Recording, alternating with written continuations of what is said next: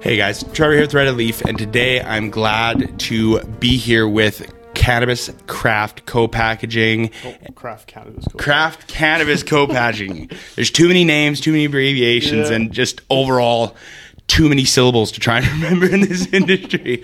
But we got Gagan on here with me. I'm really excited to be breaking down what they do here for the industry and how they support um, getting some new brands to the market and helping getting products to the market. So thanks for coming on and let's uh, go ahead and dive into it. yeah, no worries, man. Thanks for having me on here. I've been uh, a fan of yours for the last uh, month or so here. After after Tether, I looked into you. I love your content. And um, so, pretty much, I work for Craft Cannabis Co-Packing, the C3 Collective, a nice little abbreviation for us. And the company does what the name states. We are a craft cannabis co-packer, or at least that's that's how we came about. Uh, we started the company about a year ago now with our, our president, Chris Hemming. He had over 10 years of experience in the manufacturing and packaging industry, very knowledgeable guy.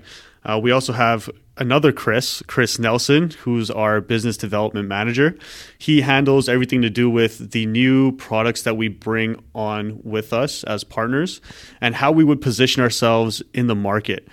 So he will handle okay, what SKUs are what SKUs are selling the most, and how should we package this and push it to the push it to the government. So, um, about a year ago, we did start off, like I said, as a co-packing company, and as we started working with our first few partners, we realized that a lot of a lot of small craft growers um, had a lot of trouble. S- submitting and accepting getting SKU acceptance. So we did have a little bit of experience with this side of the industry because we are under Aphelion Pharmaceutical, who also used to be um, a cultivation company as well. So just on the side, we started assisting assisting these craft uh, micros in SKU submissions, and we started seeing that their approval rate started going up quite a bit. So slowly, we started to work this this angle into our business plan and now we've over the last year we've we've expanded from specifically a co-packing business and a processing business to sales and distribution, branding, marketing, kind of the whole the whole tea except for actually growing the cannabis. Um, so in the last I'd say in the last few months now, we've we've expanded our portfolio quite a bit.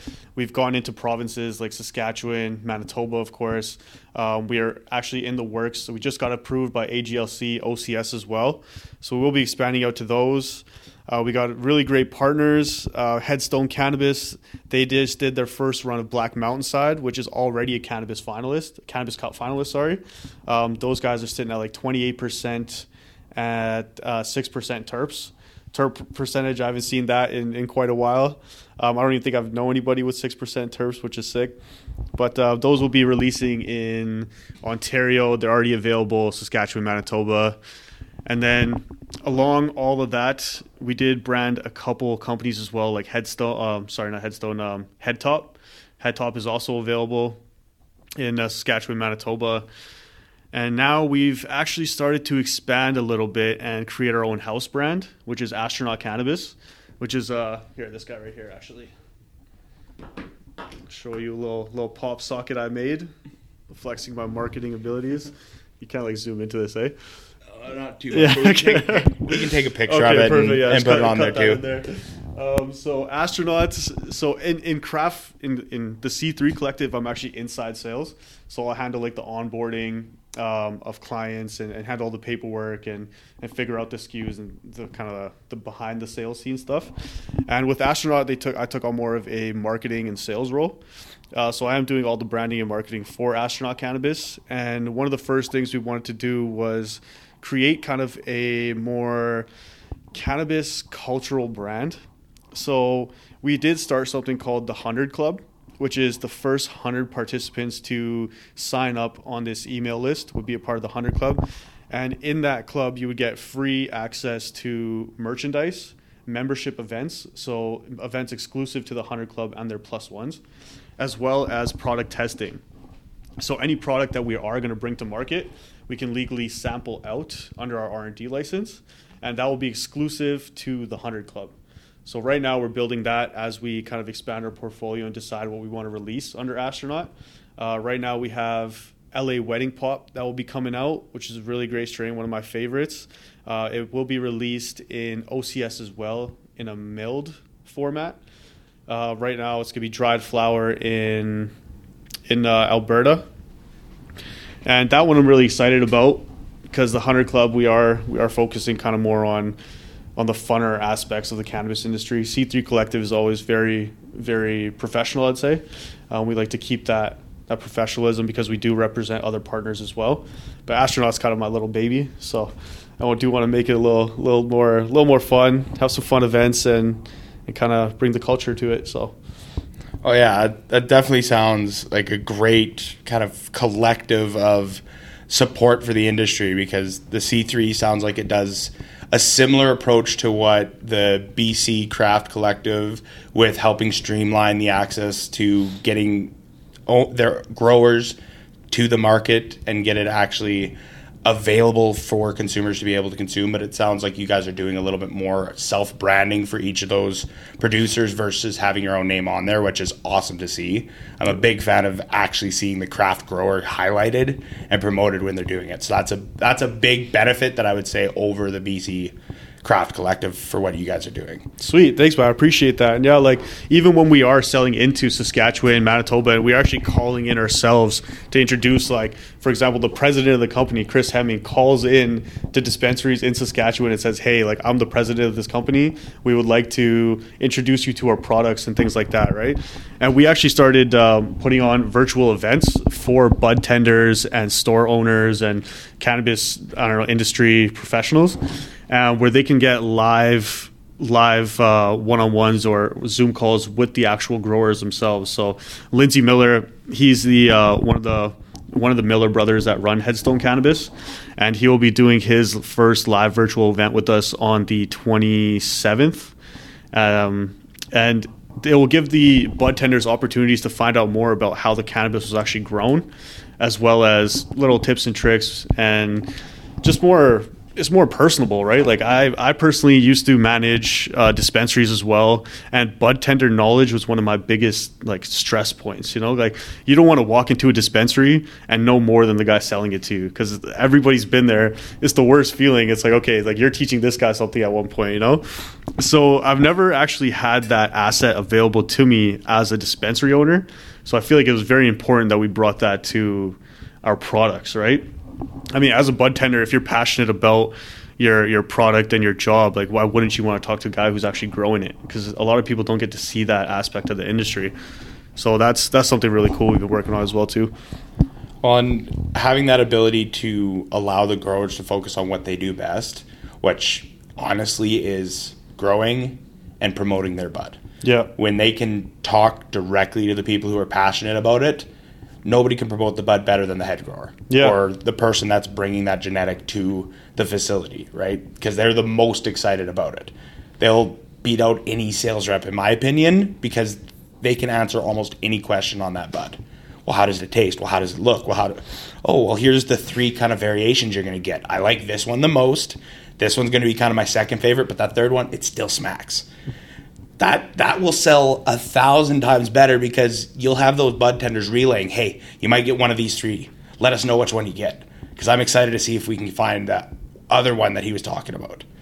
Right? That's that sounds way better than a rep coming in going, "Well, the THC percentage range is between this to this, and you're going to get an MSRP of this." It's like, I'm sorry, I'd rather talk to the grower who's excited about it. So that's yeah. that's huge, and being able to kind of relieve some of the paperwork stress and give them more time to do what they're passionate about is going to be a huge benefit for this industry. And it's really where the marketing and the promotion is really fluctuating and like flourishing in this industry. Like you're seeing a lot of different ways of doing it, but it's all seem to be working well with the companies who can connect directly to their dispensaries. Yeah, absolutely. And it's it's a huge like contrast of what we saw when everything started like the beginning of legalization right? Like you had a ton of these huge companies thinking that they can just come in grow the most amount of weed they can and get the highest roi right? Like um, i knew a huge uh, a couple really big liquor companies that kind of wanted to use the same model in cannabis. And it wasn't until it was too late where where they started to realize they needed to take more of like a, a, fine wine approach to things right? Like make it smaller take more care of the product and really try to curate to like the, the consumer. So i think that's like in the last couple years um, craft and micro growers have really been getting their spotlight now which is really nice because now the demand is going up. But now, like you said, it's it's a lot of pressure on the on the paperwork and on the side of things they're not really comfortable with because they all they've been doing for the last ten or thirty or even some people like forty years have been trying to grow the best cannabis, right? Like even I was working in um, I was working in QA actually. That's how I started off my career in cannabis. And um, I'm a sales guy, so QA was was kind of fun, I guess. But um, the biggest thing I noticed was like the the grower and the grow team always had there's always a confliction between QA and the grow team because these guys just want to do what they can to grow the best weed and QA is kind of like the police, right? So I mean, what I've noticed is there's even partnering up with a few of our, our, our partners. They literally just tell us like, "Hey, man, like we just want to grow the weed, and you guys take care of everything else." And it's like, sure, like that's exactly what we're here for because that's the that's the way. Like cannabis is special because the collaborative culture is is a lot more promoted, right? Like there's no, it's not so uh, head on and, and dog dog, at least not yet. Hopefully we can kind of maintain this sort of thing.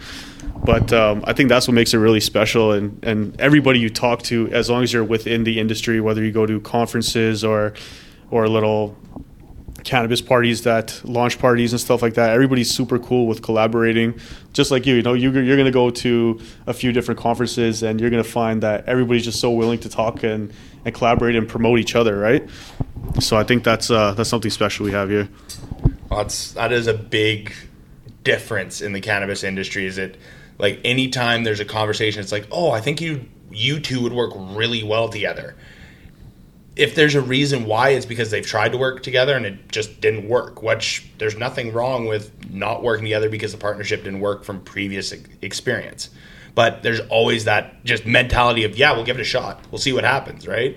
And it's it's that kind of open ability to connect and kind of like you said, develop these partnerships and these collaborative growth opportunities with what your guys are doing with your growers and bringing them to market is huge and it's really different than any other industry.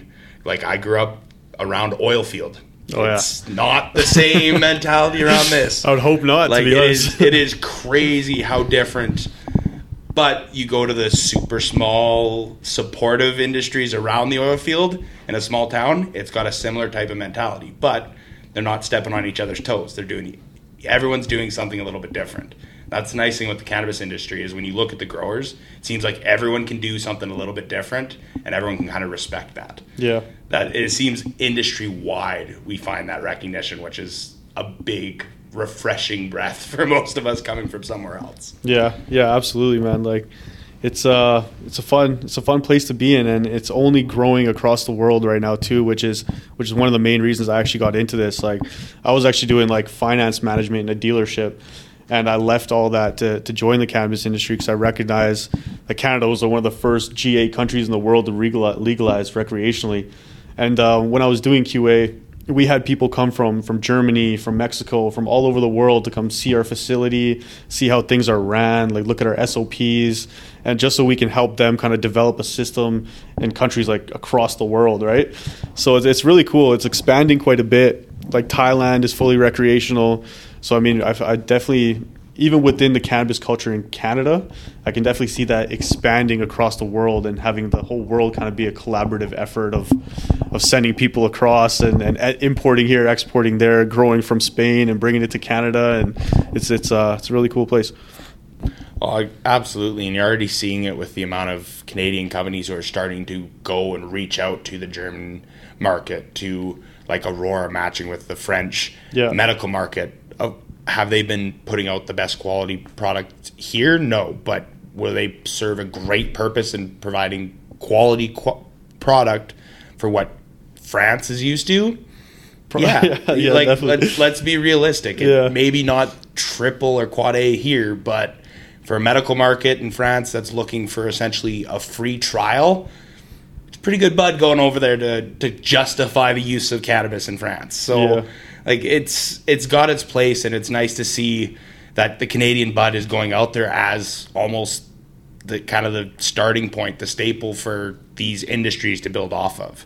Yeah. Because and the amount of craft producers that are going over are awesome too. That's even better. Yeah, and I think it's going to help a ton too. Like uh, you do see a lot of uh, saturation in the market here right now because I mean everybody knows everybody's growing at this point some of the best product. Like I haven't seen this many 30 plus THC ranges in like my entire life, let alone the last five years of cannabis industry. So I mean, I think it's uh, going to help a lot of a lot of growers with their cash flow, being able to send these products out to countries who are like never even heard of 30% THC and and even don't even know what terpenes are essentially, right? So I think it's going to help a ton. I think the biggest hurdle right now for a lot of people coming out is the regulations.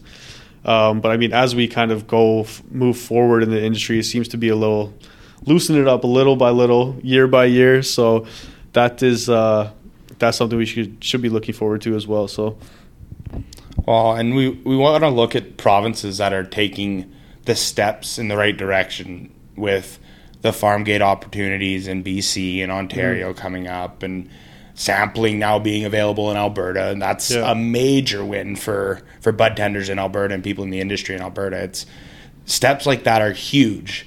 It'd be nice if we could treat cannabis like wine in the sense of you get cottage wine licenses and somebody like me could produce real small amounts, but we can sell at our farmer's market yeah, definitely. you understand that yes, we've got to do our own batch based testing, but it's not going to be to the same degree of the full market. So, yes, you're taking a little bit of a risk by buying it from there, but it's still been tested, it's still gone through the basic health protective procedures. Yeah, And that is, for me, would be the ultimate level for Canada. If we could have it to where ACMPR growers and people along those lines have access to farmer market level sales, that'd be huge. yeah, that's actually a really cool idea. And like I said, like it all comes down to regulation. So I'm sure as they go along, they're trying to figure out how to cover every possible what if and stuff, you know.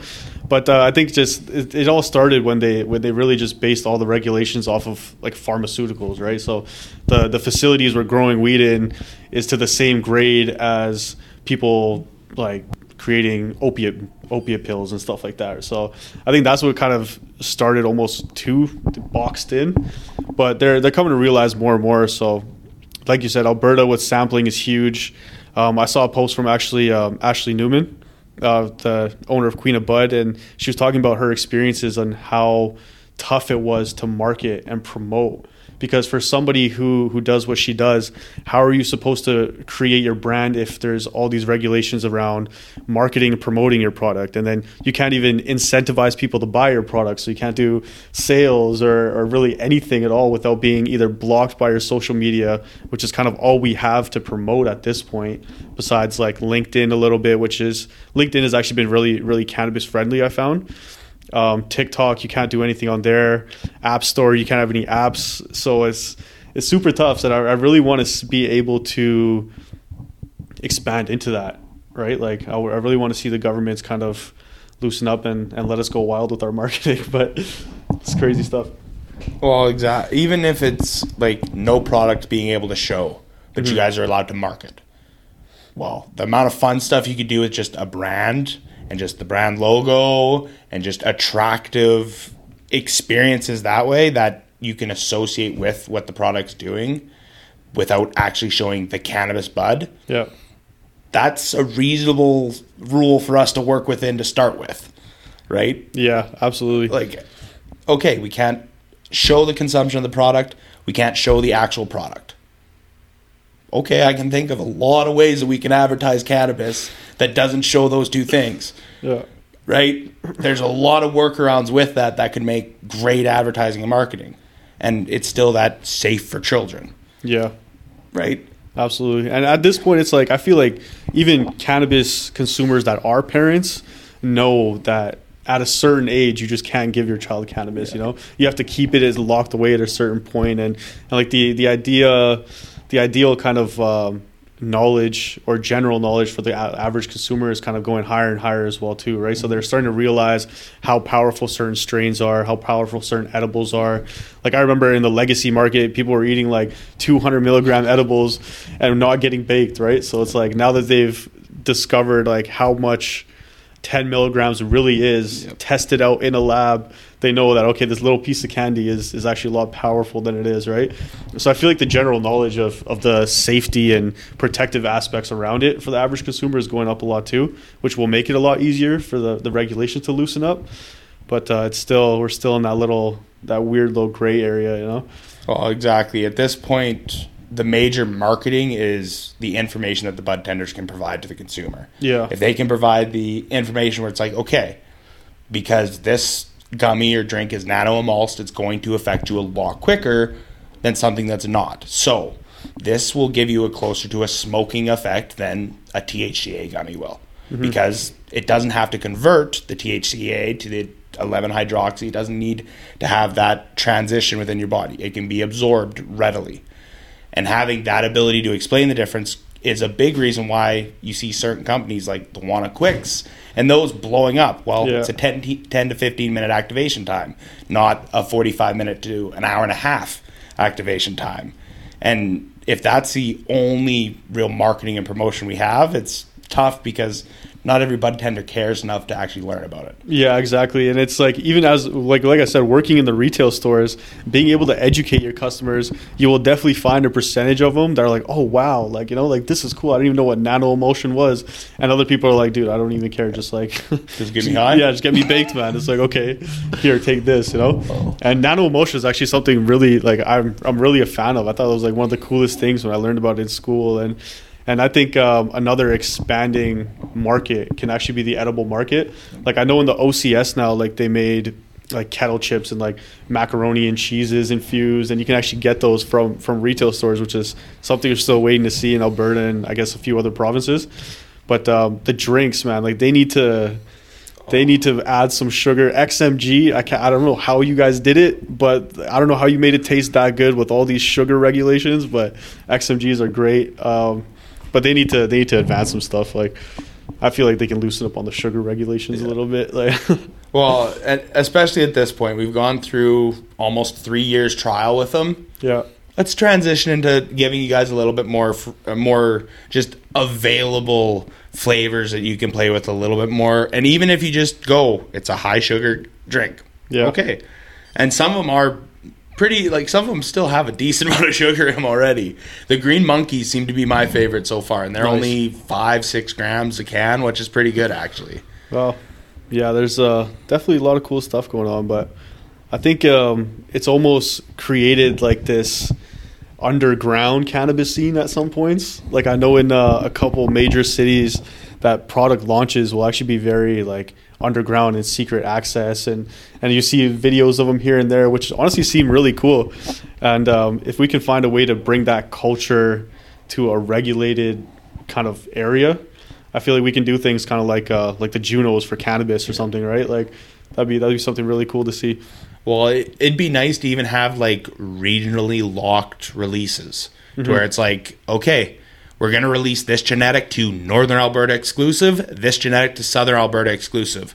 Whichever one sells the most is going to be our next big release. oh that'd be and, sick and just uh, literally do a promotion like that. yeah It you're incentivizing the purchase of a product. yeah You don't know which genetic it is until you open it up and you get the information on the front. yeah little mystery strains right Yeah, and, and splitting it where it's Edmonton North and then everything essentially Red Deer South is the difference because then you got your population split. But choosing your genetic that way would be a great way to involve bud tenders, a great way to involve everyone. But the marketing, mm-hmm. AGLC would never let that fly because A, it'd make their job more difficult because they'd have to regionally lock this bu- that product, and B, they would never do it because they'd be like, well, why would we regionally lock this? yeah so like it's a cool tactic but it's something that with the government involved it's i don't know if we'll ever see it Yeah, it's it's tough, and uh, we won't know until we start getting live answers from from government representatives, right? Like if we can have a live podcast like this, or even Zoom calls, like how how we're doing with the growers and with C three and astronaut. It's like if imagine if we could just hop on a, a Q&A with an actual government representative as a collective and be like, hey, can you answer all these questions for us? Or how long will this take? Or what do we need to do on our end to make this easier for you guys? Like we need a lot more cooperation, I feel like, between the actual industry professionals and the regulation boards. Mm-hmm. I feel like that would uh, help expedite a lot of the things that consumers want, but we just can't give them yet. So, oh, absolutely, and like I honestly do think that if we had, like you said, a collective that was not necessarily voted in by the industry, but it's eh, we've got five or six people that are representing the desires of Alberta, the Alberta industry, and we're going to AGLC. Yeah, and we're talking directly to them. And you have that kind of middleman that is fo- okay. AGLC is not going to hire cannabis focused people in the next ten years. Yeah. Realistically, they're going to transition alcohol and their other people in their positions into the higher positions, and then cannabis will be filtered in slowly as we fill the ranks. Yeah, it's going to happen, but it's the way business always works. It's slow, and the people who have been there before are going to get moved up first. So that we got to accept that. But if we could have a committee or a collective of people that direct, directly deal with AGLC, going, this is like this is unreasonable. We can't do anything with this. How can we make a happy balance here? Yeah. You give us a little bit. We understand that we've got to not get exactly what we want. Yeah. Something like that in each province would be huge mm-hmm. because each province is going to have different regulations. But then you could have that that kind of council that's always on AGLC. Why why are you guys doing this? This doesn't make any sense. Yeah. We've had this for four years. We can show that it doesn't have any negative effect. So let's loosen the regulation a little bit. Right? We'll keep track of it. Yeah. Yeah, I agree. I think that would be that'd be huge for for Canada and especially especially having all these foreign countries trying to learn our process. Um, like we've definitely come a long way, but for for us to teach them a lot of things that we're still trying to figure out might might be a little sticky on their end too, right? So I mean, something like that would be would be huge. It's just how do we even present that is is the real question. But well, that's exactly it. Building a structure to be able to actually have that be usable at the beginning is going to be the t- toughest thing at the start. Yeah. And when you go province to province, we still got two provinces that you legally can't grow in on a recreational side, being Manitoba and Quebec. Mm-hmm. And there's a province who still has a 30% THC cap on everything. So there's no concentrates or nothing in yeah. Quebec. Like, and then then there's Alberta and Ontario that's battling with some of these 40% THCs that are popping up, right? Like, yeah. So what's really going on, right? exactly. That and that's the thing is if we had at least province to province councils, then at least they could talk and go, okay, for most accepting and welcoming cannabis province, these are the ones that you want to go to for consumption for this, this, and this. Yeah. For the ones that are the most restricted, most hardline, these are the provinces. So if you're interested in taking part of these, here's the be be aware. Yeah. You're gonna have extra steps with these provinces, which would help people that are looking to get into the industry. It'd help people that are in the industry looking to expand, right? Like it's just it's beneficial for everyone. Yeah, no, I agree, man. And uh, I think another big thing, like just touching on like those forty percent THCs and stuff, is like, uh, to my knowledge. It's been it's been about a year and a year or so since I've been in QA, but to my knowledge, like the average consumer can actually get the cannabis tested because I think you need to get it addressed to a facility. But uh, I think even opening that up will would help put a lot of labs to their accountability, right? Like if, if a cannabis consumer can go buy a 40% THC and go get it tested himself at, at a legitimate lab and see it come back at like even like 30, which is still pretty high. If you're doing 30, like you don't need to put 40, but if even if an average consumer can do that, I feel like it'll help just just create some trust and, and some accountability too, you know? Because uh, we all know what's going on. yeah, I was just gonna when it comes we all know what's going on. When it comes to the labs, I've got kind of almost an extreme option, which I think is, would be the one that's most likely to happen, would be every test that goes through a lab is open access, public access. Yeah, that would be crazy. Because that'd be crazy. That that and it's and you don't need to put the gen, you don't necessarily need to put the genetic or the breeder. All we need is the lot number and the lab. Yeah. Because then when that product comes to market, we go and we check that lot and we go and we see, oh, it was tested at four different facilities. Well, that facility's testing four percent higher than everyone else. Yeah. You go and you check it against a different product, same thing, same thing, same thing, and then you look and there's products that use that number, and then there's products that don't use that number. Yeah. So then you can hold both the brands that are hunting THC down for using the labs that's giving them the highest accountable, and the labs accountable. Mm-hmm. But nobody's being thrown under the bus for testing or anything along those lines because it's literally a lot number that everyone would have to have for every cannabis lot that's grown. Yeah. Yeah. I agree. And that that's just then no secrets are being exposed in the sense of strain exposure. Anybody that's doing testing, because I understand that is market secrets, and each company kind of have the things they want to keep quiet. But if a lab kicks out a 46% THC, everyone in the industry should be going, hmm, what's going on here? Yeah. Absolutely. right? And if it comes legit, well, then you've got nothing but proof from everyone because we've all looked at it.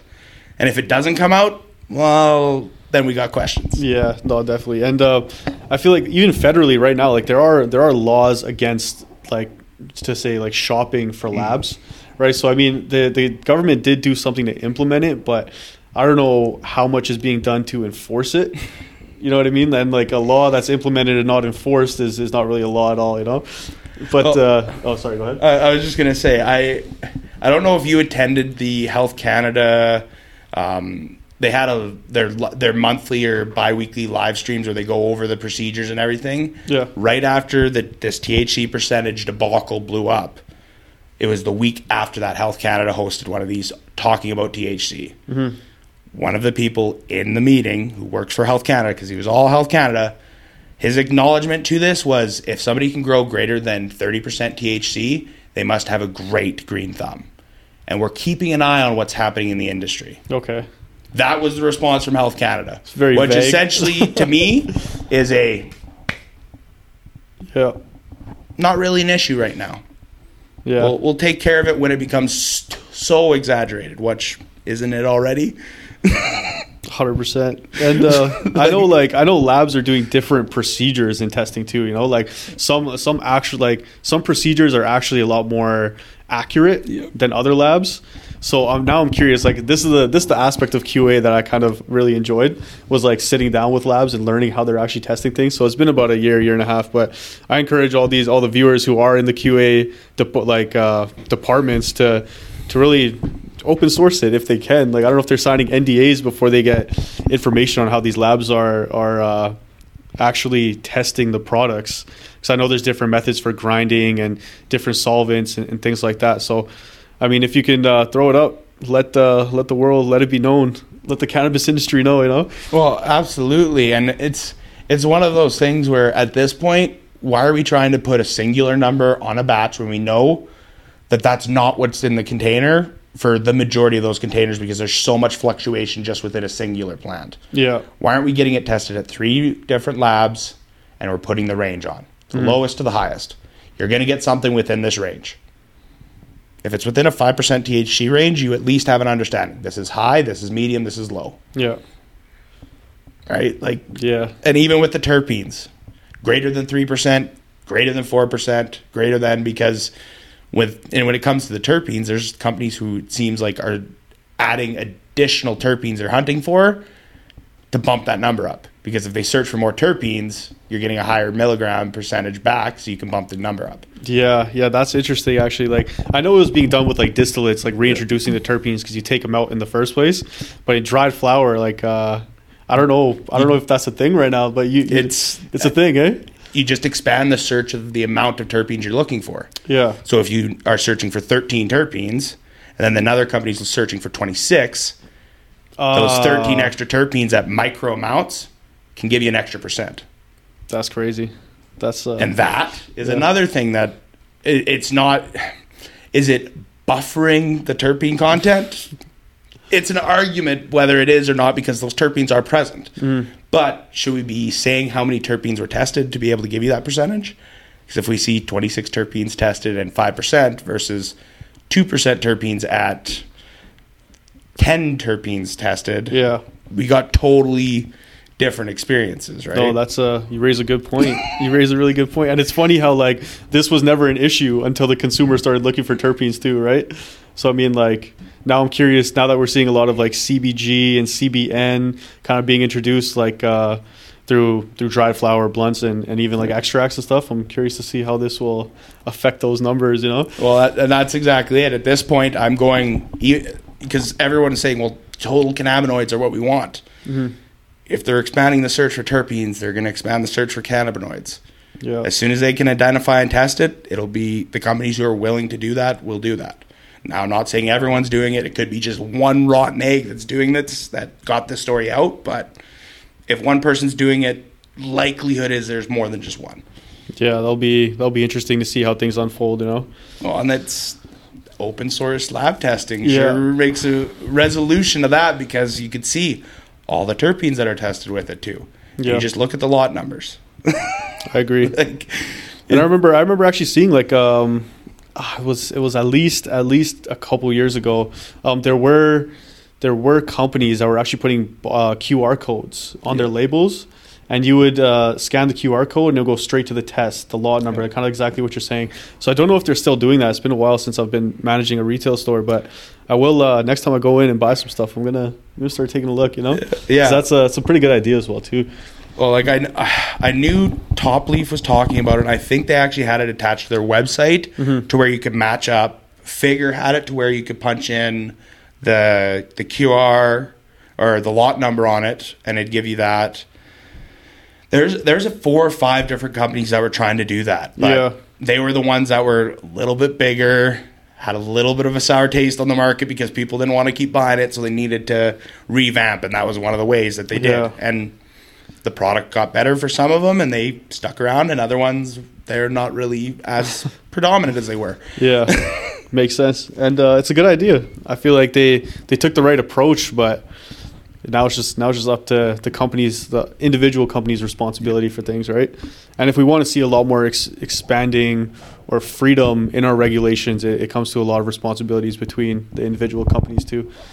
Well, absolutely, and it and it is because of how regulated this industry is that each company kind of needs to figure out which line they're willing to toe. Mm-hmm. Because there's been some companies who've found ways around the sampling and have been getting away with that prior to, and there's companies who've been getting away with marketing prior to, and there's like everyone's kind of finding well, which way do we want to push the limit? Yeah, And now we're with the adjustments with the sampling and stuff like that. Let's see how those companies who are toeing the line that way, whether they're going to flourish because sampling's legal and they've already been planning for it, so they're already just going with it, Yeah. or if they've got to find another line to toe.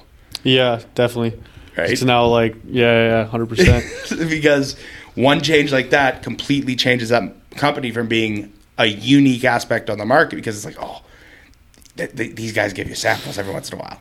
to now, well, every company can. Yeah, Now they got to find the next way to be that little a little yeah. the, the little like secret sesh almost kind of experience. yeah, right? kind of that underground feel to it, like we were talking, right? and Like- and companies who have that underground feel, Pistol and Paris for bigger companies, Hmm. They give you that kind of legacy transition for their marketing, and it works.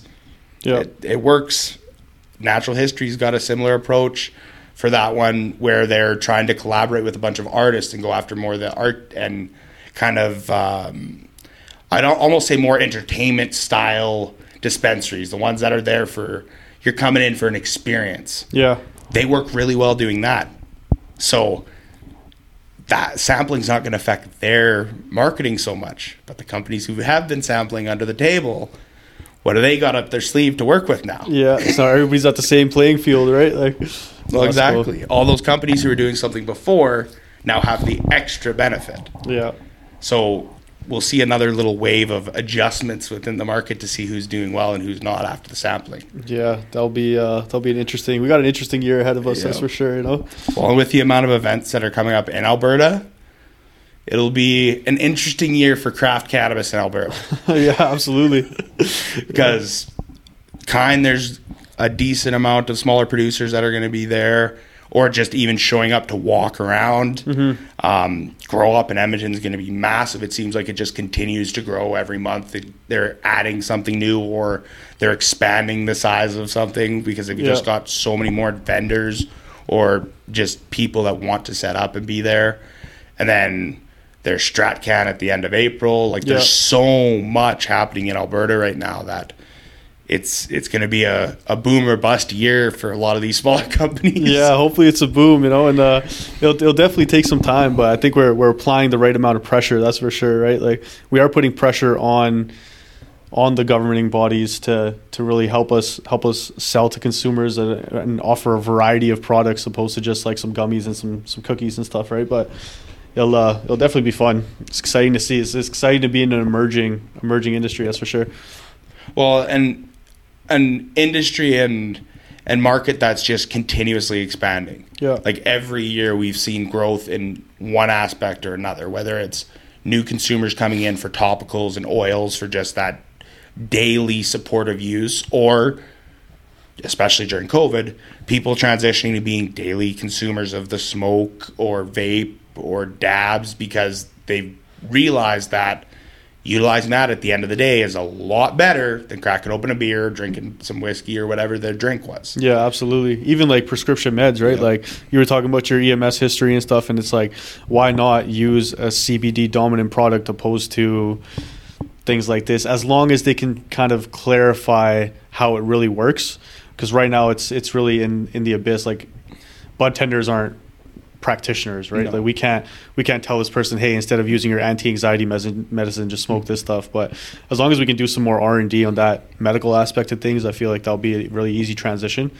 Like right now, we have uh, even one of our partners, uh, wheelchair, uh, Medicine Wheel Ranch. They create one-to-one seeds, so it actually gives. They actually open up a lot of doors to growers who want to just grow some of their own CBD with a little bit of with a little bit of THC, right? And the people who are endorsing this product and came out with it is Dr. Bud. I'm not sure if you've heard of him. Yeah. You've heard of him? Yeah, I've heard an a awesome little guy. bit of him. Yeah, Yeah, he's he's a, he's an awesome guy. He's a character. He's uh he's really passionate about his stuff. He's a real Rasta. He goes down to Jamaica, Mexico, and he really works with with smaller, I say like smaller villages to help see how cannabis can help. And he came out with these wheelchair seats. He had over 80 different cultivars of these one to ones.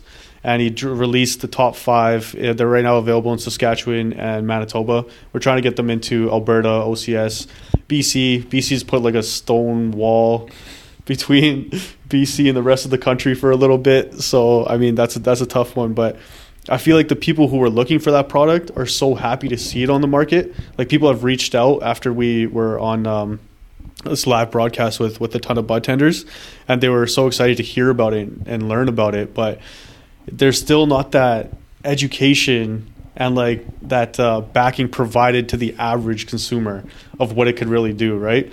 So I feel like there's there's a lot of room, like you're saying, for that CBG, the CBN, the extracts, the CBD, or uh, whole whole terpene stuff. But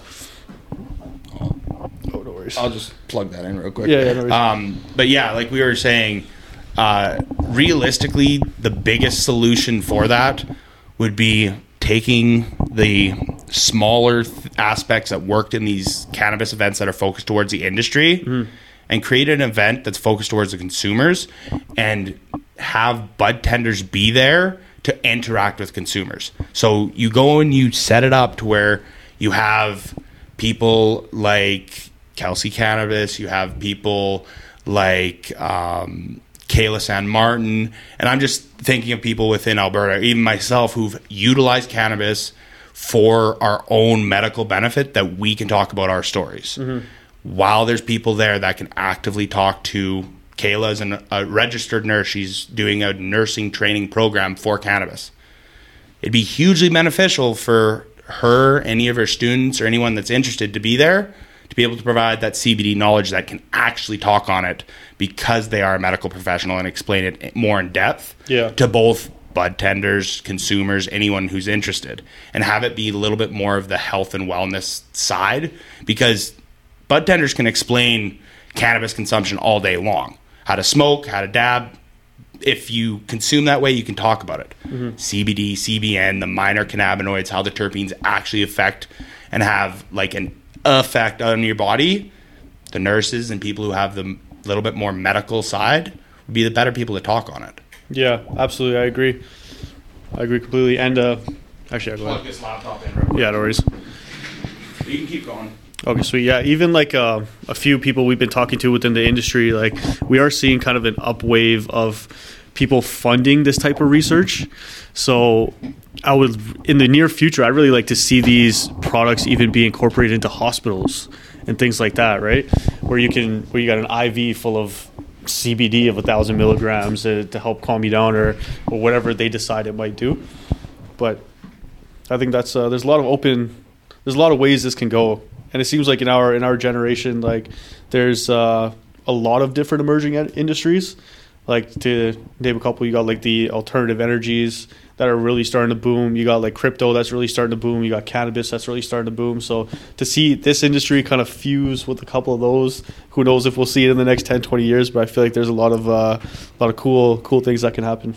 Well, exactly. It seems like our the, the the two generations right now that are really starting to get a predominance in the market have grown up with the idea of we could be doing things a little bit better, mm-hmm. right? Like there's some that want drastic change immediately, and they're the rest of us are like, let's just implement change that we can effectively utilize and actually grow from.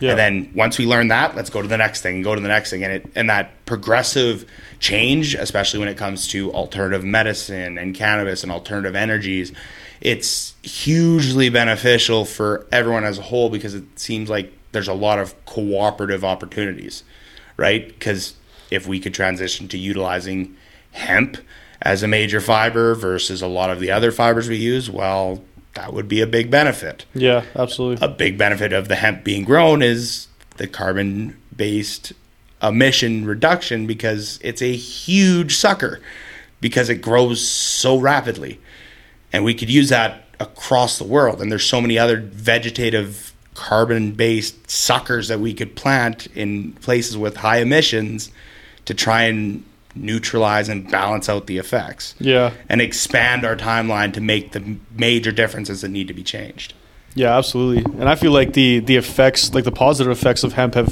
been known for for decades now. And obviously, there's there's a war on hemp for for whatever reasons there are. But Well, because it was useful. yeah, exactly. In the yeah. states, it, it would it got put to war because it was effectively going to affect the lumber and Yeah. all of the other industries that one person decided he didn't like. So exactly. war on hemp became war on drugs too. So So I feel like that in order to see that change, there would have to be like uh, some very major, major transitions of power. You know, like hopefully the next of kin is is a lot more woke. I guess you could say. You know. well, or or even just the uh, the financial, just seeing that oh, it's more cost effective for us to grow this. Yeah. at this point that seems to be what makes it makes a difference and i don't understand how hemp could be not more cost effective Yeah. yearly harvest sometimes twice yearly harvest where you're located outdoors high stock yield high fibrous yield for use of products that will last Yeah. Like- even uh, even the like uh, hemp fuel, Yeah. like the hemp diesel fuels, hempcrete, they can absorb absorb moisture a lot better, so you won't see a lot of cracking in the buildings and stuff like that. Yep. And there's uh there's the list goes on, but well, we just gotta wait. We gotta, we gotta either enhance our status and, and get into the powerful circles, you know. But just got to make that transition start slowly affecting change. Yeah. But honestly, this was a great podcast. We covered a lot of topics. We went into a good depth on the marketing and how you guys are helping bring products to the market, and that's huge. So Absolutely, yeah. I really do like having these conversations and just helping explain that there's difficulties within this industry and that it's not just as easy as growing a plant and throwing it in a container. Yeah, absolutely. And like I feel like the biggest thing is actually getting the word out. Like I can only imagine how many emerging growers and micros there are that don't know that there's help for these sort of things, right? Because consulting is is is a sticky a sticky line. Like you have a consultant that'll come in and take all your money, or you have people who will actually come help. So I mean, even in the last month, like I started our our Instagram for C three and astronaut, and we've gotten great results from from people just knowing that we're out here. So I feel like the biggest thing is getting the word out and like if people do need assistance with this sort of thing, it's like there are reputable companies here to help them through it. And we even offer a profit sharing model. So you don't have to give us a huge chunk of cash up front because we know that's what micros are struggling with right now. And it's like as soon as your product sells, we split that money and, and you get paid as as the sell through happens, right? So I think that's a that's a big thing too. Well, exactly. And when there's like companies, for example, like the BC Black, and that are on the market, they have their own branding on there. It's a little bit more apparent to see that they're available. But mm-hmm. with you guys that are looking to bring companies under their own branding and do more of the co-packaging, that supportive work, and I remember on the tether call you guys mentioning about trying to work with dispensaries and potentially bringing their own brand into the market and yeah, doing absolutely. stuff along those lines. Like that's a different style of packaging than what BC Black is doing, and a different style of bringing to market than what BC Black is doing. Yeah, and that's what uh, I, f- I feel like it's it's really the freedom because the crea- cannabis is a creative market, right? So you don't want to ever conceal someone's creative freedom. So I feel like that's what we offer quite a bit too. Like I personally do all the branding. Like I will build the logos, I'll name the strains if they need help with it, and it's unlimited revisions. If if you want to do 15 logos and 100 different revisions, like I'll work with you on that. Like it's it's worked into the model, right? So I mean, it's it's really a we we offer a lot of creative freedom a lot of financial freedom and and just it's really just helping people get their SKUs approved, especially because we can pick the products that we want to help, right? Mm-hmm. So I mean, if you have a really good product and our team feels like you have a really good product, and once the hundred club is released and these hundred bud tenders and store owners also believe you have a really good product, it's like who is somebody that you don't know, you never talked to, look at your sheet and say, hey, you know what, we're not going to take this. Like, yeah. so that's what we want to help. Well, exactly, and and being able to allow these companies to kind of showcase their own artistic style, their own branding, everything along those sides is a huge benefit to this industry because there are brands that have their own kind of flair they want to put on their product. Yeah. And there's other ones where it's just I'm good being in my greenhouse and sending you the bud. Yeah, exactly. And I'm happy to see both companies profit and do well. I personally would rather go with the companies that put a little flair on it because I'm the type of person who put a little flair on it. Yeah, so no, definitely. It's and it's nice to see that you guys are supporting that that interest and that access. So that's huge. And the fact that you guys have one of your companies already working to uh, potentially win the the cannabis collectors cup, that's huge, right? Because yeah. that pre roll should be available in the next couple of weeks with that 14 pack that goes out in Alberta for anybody that's interested, right? Yeah, that one, uh, that's actually the long weekend special. Those will be under uh, Astronaut. Mm-hmm. Headstone is the one that will be in the Cannabis Cup finalists. And um, even like the next batch they've already grown, they sent it the COA results. And I was telling them, like, by the time the next year happens, it's going to be like him versus him in the finalists. Like, the way that these guys are growing, it's, it's fantastic. They're brothers. They've been in, um, their family has been in the farming industry for decades. And they were the first ones to turn their land into a, into a cannabis, uh, cannabis field. So, they're they're passionate. They love what they do. So yeah, I'm, seeing that. I'm looking forward to uh, getting my hands on that because I'm definitely going to be picking up that 14 pack and going through a review for all of those ones before the conference. So I'm excited to do that, and then. I'm hoping that I'm going to be sitting behind that judges table and be able to smoke yeah. and judge that flower as well. So that'd be great. But yeah, for everybody watching, uh, feel free to follow us on Instagram. Uh, we have our C3 Collective, which is at Craft Cannabis Co-packing. Um, it's it's spelled just like it sounds. And then we also have our astronaut one, which hasn't launched yet, but we do have the Instagram page open and the registrations for the Hundred Club Live as well. There's only about 70 spots left, and we haven't even started marketing yet. So that one is at can as, underscore astronaut. So C A N N underscore astronaut, and uh, you'll see the link for the Hundred Club right in the bio. And that'll be exciting once we start marketing it. So don't miss the opportunity. Okay. Well, thank you. It was great chatting with you today. And thank you for everyone tuning in. We'll be back with another episode later this week. I'm at Kind, so I'm hoping to get some shorter content for you all. But with that being said, cheers, y'all, and we will see you in the next one.